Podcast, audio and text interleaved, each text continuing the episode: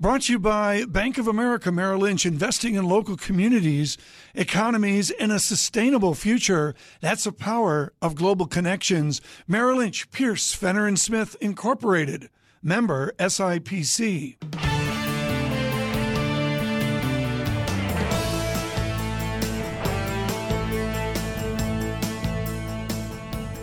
Welcome to the Bloomberg Surveillance Podcast. I'm Tom Keene with David Gura. Daily, we bring you insight from the best of economics, finance, investment, and international relations. Find Bloomberg Surveillance on Apple Podcasts, SoundCloud, Bloomberg.com, and of course, on the Bloomberg.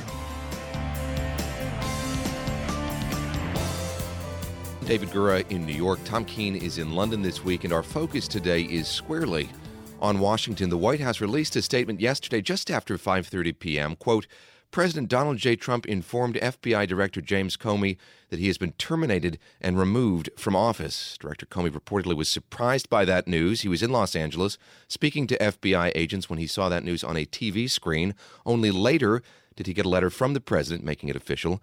There are at this point a lot of questions about timing in particular. James Comey was three years into a 10 year term.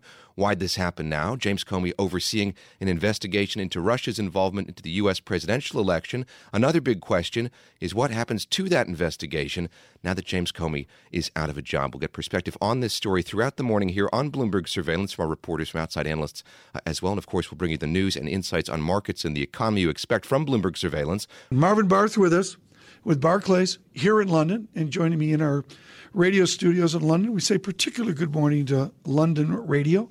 Uh, thrilled that you're listening to us across all of um, this nation's capital. Marvin, uh, I guess there's no effect on the markets except the tape has moved in the last hour. It was a flat tape, and now there's a little bit of a tinge of risk off to it. Do you just assume as the thought comes into place over the momentous news in Washington that it will affect markets?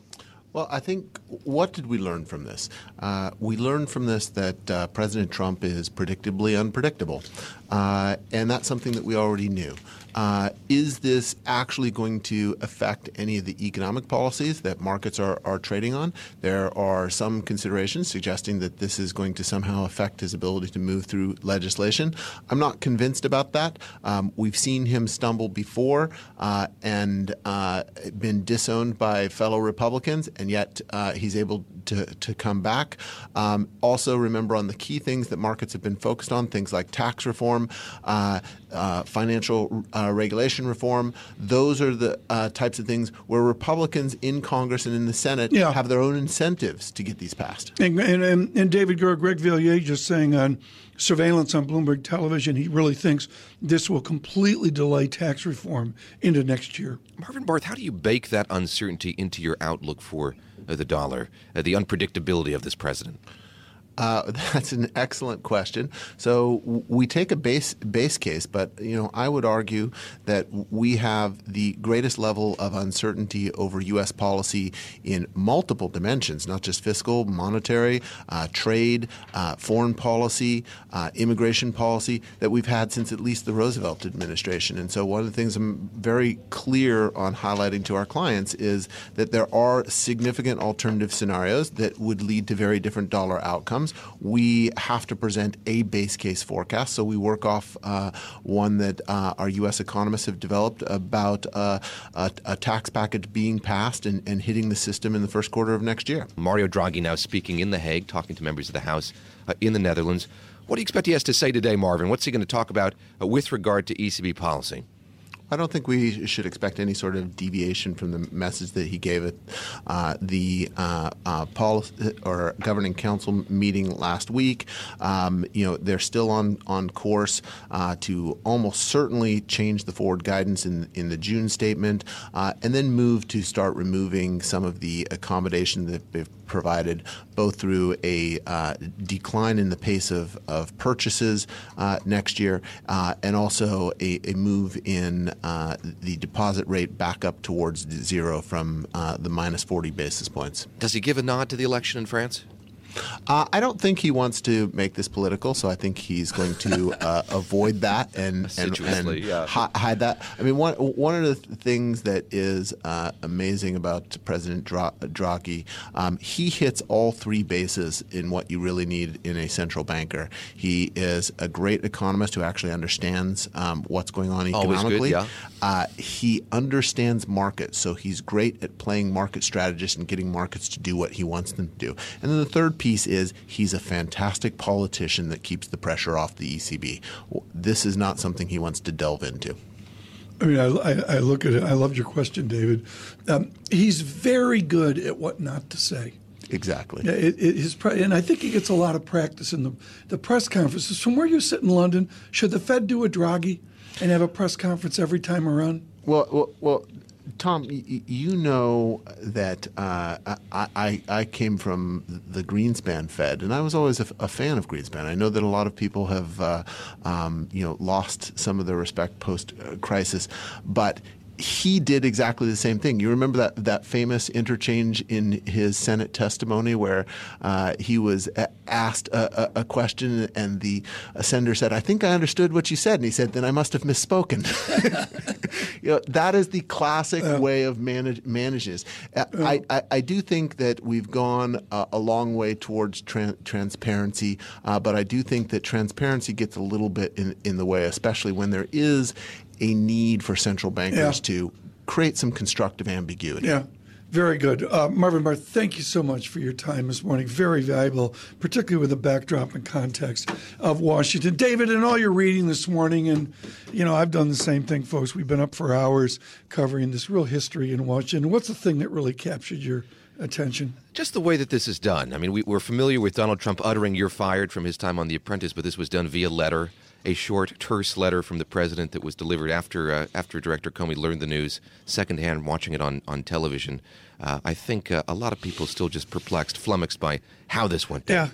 I saw a single tweet from Jeff Flake of Arizona, and you really wonder how many more of those we're going to see. Jeff Flake having difficulty, he admits, uh, finding Yeah. out why this happened and why it happened now. there are the, the nuances of different Republican responses of those with their office threatened by close context contests to come and such. It'll be fascinating in the coming days. Thanks to our uh, Kevin Cirilli and all of our team for getting us ready for Bloomberg surveillance this morning.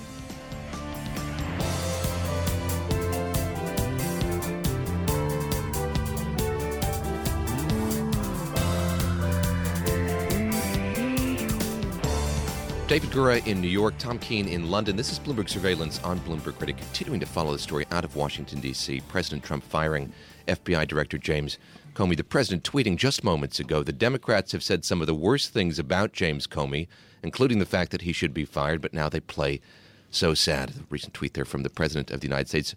Uh, Greg Valliere out with his morning bullets note uh, something we read every morning here at Bloomberg Surveillance. And he says, This is a political earthquake, and the aftershocks will persist for the rest of Trump's presidency. Greg Valliere, uh, Greg, put this into some perspective for us. We look back at history, look for analogs. Uh, how unprecedented is what we saw yesterday? It's a pretty big deal, David. I, I'm not sure I'm buying into the impeachment story that some Democrats are flogging, but I will buy into this one Watergate analogy. That is, there's blood in the water. There's a sense of a presidency that's in real trouble, with reporters looking for the next bombshell, with Trump's allies abandoning him. That that does look like Watergate, and I got to say, I think for the country as a whole, the, the specter of a crippled presidency is not a good story. What happens from here? We had the FBI director overseeing an investigation into Russia's involvement in the U.S. presidential election, perhaps looking for ties between Russia and this administration. What happens to that investigation now? Just a, a process question. Yeah, I, I think in terms of what to look for coming up, three things very quickly. Is there a special prosecutor? Probably. That will continue the story for months and months to come. Secondly, who does Trump appoint to head the FBI? If it's a political cr- crony like uh, Rudy Giuliani or Chris Christie, that would just in, in, inflame the story. And, and I think you've got to say Yeah. that. You know, the, the other big story is will Republicans stick by him? And I'm not sure they will. Uh, I, I don't know if you saw this, David, but we have a second tweet from uh, uh, the uh, president. I think we maybe just got a new one. Hold on, I'm clicking.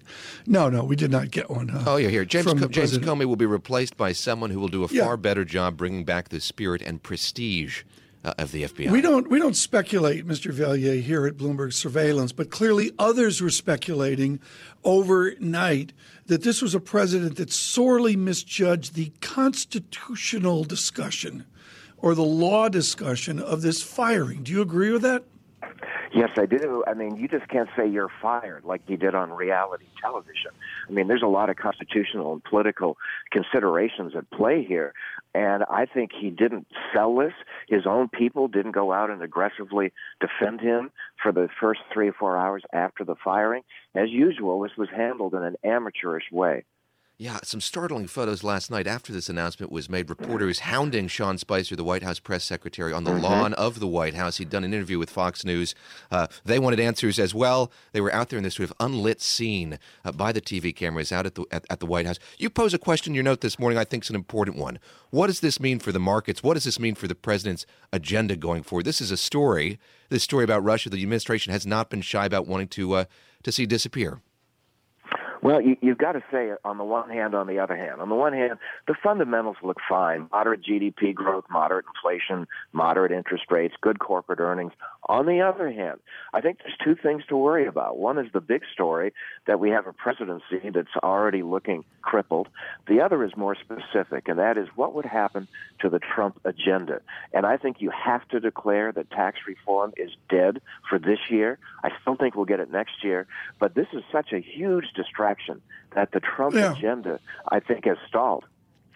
Greg, what do Republican senators do? We, t- you and I talked about this earlier this morning, mm-hmm. and there's there's people that have stepped forward. Jeff Flake, and you're in Arizona right now, and there's others as well. But as a group, do they all get together and like have a plan, or is it every senator for themselves?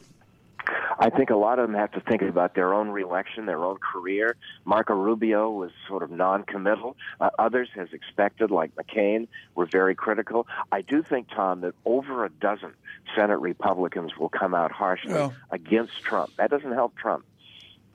That'll be Greg. Thank you so much. On short notice in Arizona, uh, smarter than us. He's in Arizona, David. That's a good thing.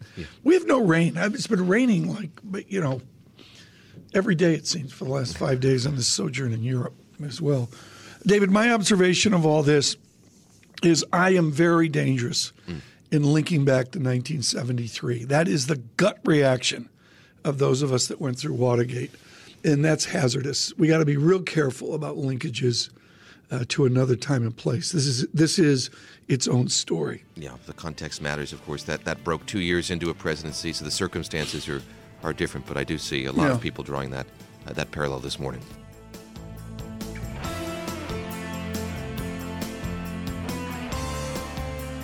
Brought to you by Bank of America Merrill Lynch, dedicated to bringing our clients insights and solutions to meet the challenges of a transforming world.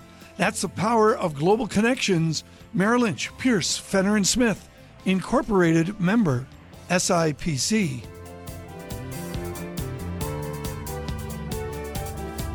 There's something new from Bloomberg. It's called Lens. Starting right now, you can use the Bloomberg iOS app off your iPhone or iPad, or our new Google Chrome extension to read any news story on any website, scan it, and then instantly see the news story's relevant market data from Bloomberg. In addition, see all the bios of the key people mentioned in the story. It's called Lens, and it is just that a lens into the people and the data of any story you may be reading. Again, Lens brings you the power of Bloomberg's news and data. Download our iOS app or search for the Bloomberg extension at the Chrome store to try Lens out. Learn more at bloomberg.com/lens.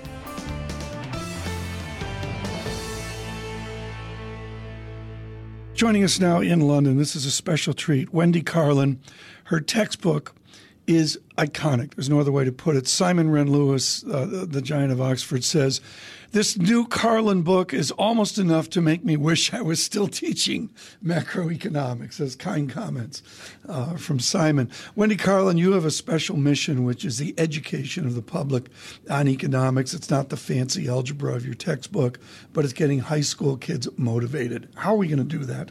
I think we're going to do it by getting them to see, to first of all think about how did the world come to look like it does today. So one of the the first things we can do is to introduce the, to them to some some really exciting data, take them back to the year 1000, and see that for hundreds of years the world was really a very flat place, and it was flat across all the regions of the world. And then so, suddenly something happened, mm-hmm. and we got this big gap opening up in living standards uh, between regions of the world, which is what they experience in their daily lives. So we've got them already kind of hooked. They want to know how do we move from this sort of right. flat world into a and world then they get bogged growth. down in the Marshallian tradition of a first year of economics. Do we just do away with it? Well, we can certainly do away with the tedium of it. And what we can do is to keep their, their interest by linking very tightly the way we teach them the tools of economics to problems they're actually interested in. And those pr- problems are questions about how people make decisions, number one. But uh, I think moving on from that, they really want to understand about how people interact in their in their lives, in their working lives, so that it's its decision making, its, yeah. its, interaction, and then we build up an understanding of the kind of rules yeah. of the game within which they're living their lives. Let me bring in my colleague David Gura in New York, who has never read Carlin Soskice. Tom Keene making making fun there of, of the algebra a little bit. When you, when you talk to students today who are interested in economics, how many of them don't have the, the math chops to be able to do it? How big a concern is that for you, and how do we overcome that? The way that we can overcome that is by teaching the tools of economics in different ways, uh, requiring different levels of mathematical sophistication. And what we've done with this online new core Econ Online e-text, which is free to everyone in the world, is to put the maths behind a button. So there's a button called Leibniz. You might say, well, why did we pick Leibniz and not Newton? The answer is by the flip of a coin. So you don't have the algebra in your face, and you can come into an understanding of the of the key techniques, the uh, uh, an understanding of uh, of the trade-offs that economists think about, uh, without feeling intimidated by lots of maths. What's the the biggest deficit you see when you when you look at students today? What are they what are they not getting about economics? What do you hope to impart uh, to students today? Well, one of the things uh, we are not getting in, in, in some ways is we are not getting into economics all the students who who, who we can. So, along with uh, computer science and engineering, economics attracts fewer women. Uh, so, uh, so one thing is to make the subject really attractive to to students, and that's uh, the way we can do that is to for them to see it as a as a kind of a source of empowerment, of a way of really understanding the world uh, and that's kind of on our side as economists. It's a very exciting story. It's a it's a, a really powerful tool for understanding what's going on out there, yeah. and and that's uh, that's something that I think yeah. should be our top selling point. I think you should come see us someday when we don't have a firing of a director of the Federal Bureau of Investigation. Professor Carlin, thank you so much for being with us. Thank Greatly you. appreciate it. She's professor at UCL, and of course, her macroeconomics. Folks, 656 pages with an equation every three paragraphs. I may be wrong, it may be every 2.8 paragraphs. Math warning. I'll put that out on Twitter for those of you brave enough to take it upon. Wendy Carlin again at UCL.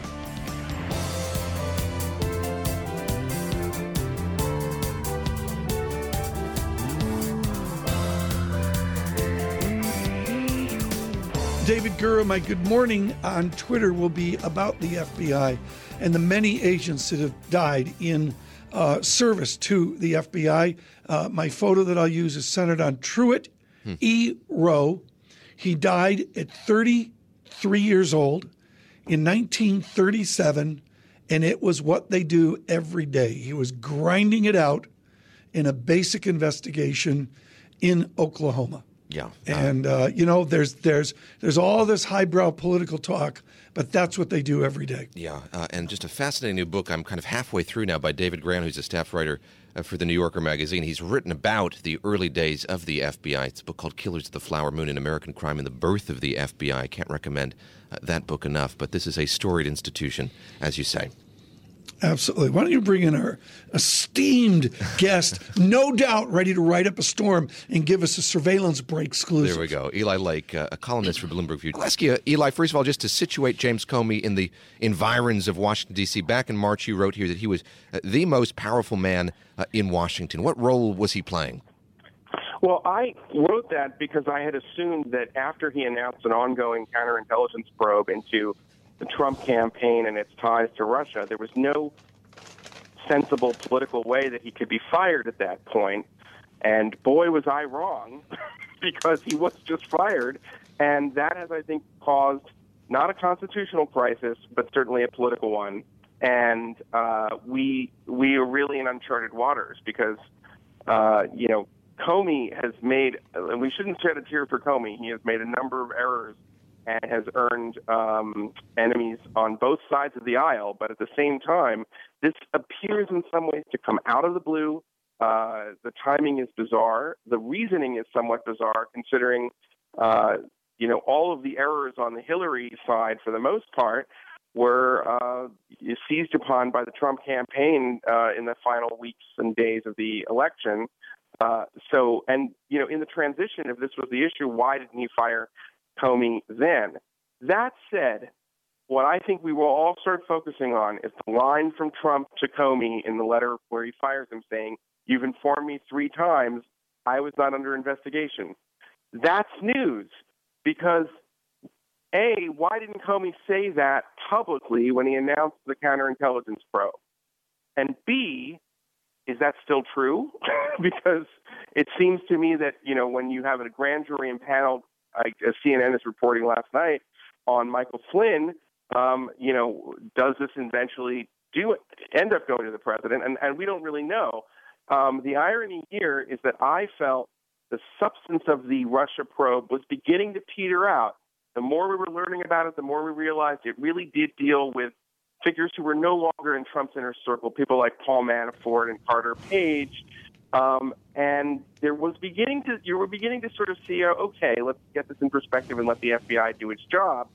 And now it has become once again the center of the of of Washington's uh, you know of, of our politics.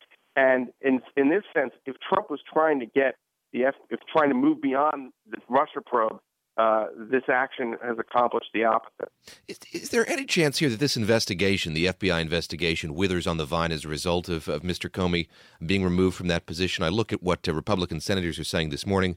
Uh, Senator John McCain, actually last evening, tweeting removal of Director Comey only confirms the need for a select committee to investigate Russia's interference in the 2016 election. Does this um, shift shift the balance of power a little bit? Does it does it make it more incumbent uh, on Congress to to uh, to lead this investigation? Well, there are a couple ways this could go. This could go. I mean, one thing is a bipartisan uh, 9/11 style commission that looks at everything having to do with uh, the Russian interference in the election.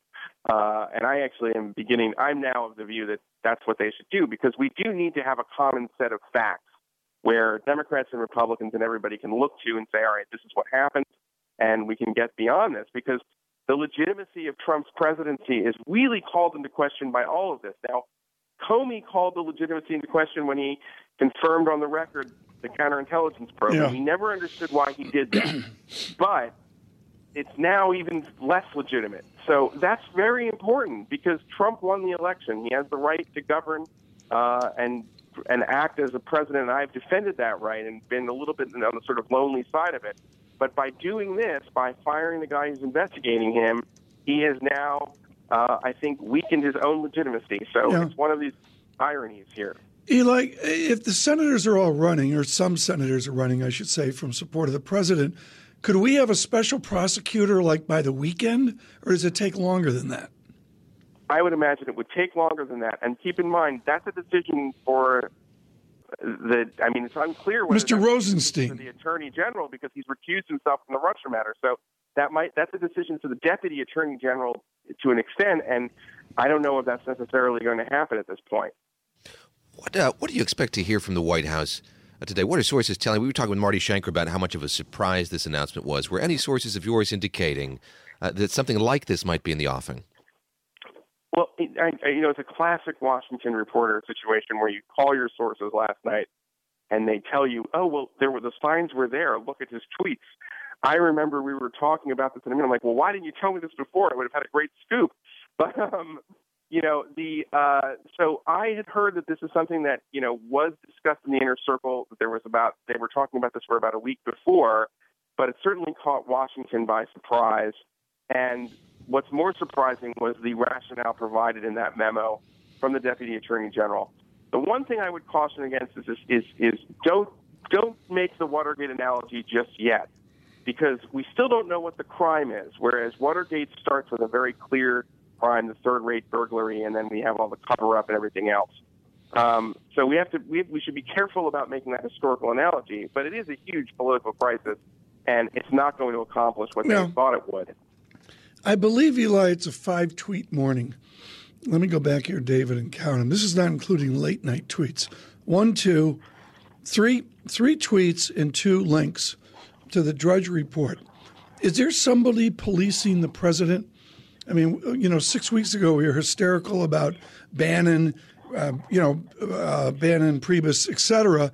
What's your sense of the dynamic within the White House right now? My sense of the dynamic is that it is very much like The Apprentice. You never know who's in favor. One day he can love you, and the next day he can, you know, keep you very much at arm's length. I just wrote about H.R. McMaster and the tensions with Trump there, and you know, he he the the quote that I got for that, and I was, uh, you know, the president loves, you know, thinks HR is doing a terrific job. So, you know, you never quite know where you stand in Trump land, um, you know, but uh, you know, Bannon, remember, we thought Bannon was on his way out a month ago, and now it seems like he's back in good stead. Um, so I think that that is shifting all the time. But I would also say this if they thought that by making this about Comey's handling of Hillary, they would get Democrats' sympathy on this, they made an enormous error. Enormous. I mean, this is they got it totally wrong. Yeah, there's there's a tweet I think from Maggie Haberman of the New York Times. Trying to find it here quickly. She was she was looking at just the way this was rolled out. She said the White House fired Comey with no replacement set, with no clear messaging, and no legal experts or surrogates uh, lined up. And indeed, Eli, you look at the White House schedule here. We have about 30 seconds left with you. There, there isn't much of an opportunity here for the White House to explain itself. Um, I mean, they they need to explain themselves. I mean, they've created a crisis. Eli Lake, a uh, foreign policy correspondent, uh, columnist for us at Bloomberg View, joining us. Great to get his perspective, uh, Tom. I mean, I think uh, I- I think the focus here, to my mind, uh, shifts to Congress. At least today, we're going to hear from uh, members of the Senate giving general speeches this morning. I imagine a lot of them will center on uh, on what happened last night. Yeah, there'll be the political divide, but the nuances of Republicans, their heads, whatever they think, and you know, I don't mean to pontificate about it, but David, their heads must be uh, spinning.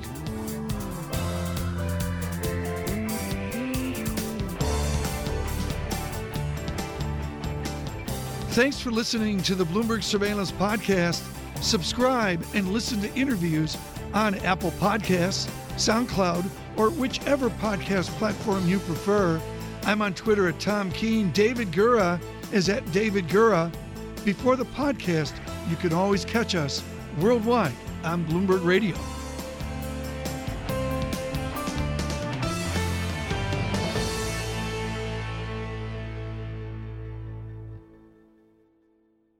Brought to you by Bank of America Merrill Lynch, dedicated to bringing our clients insights and solutions to meet the challenges of a transforming world.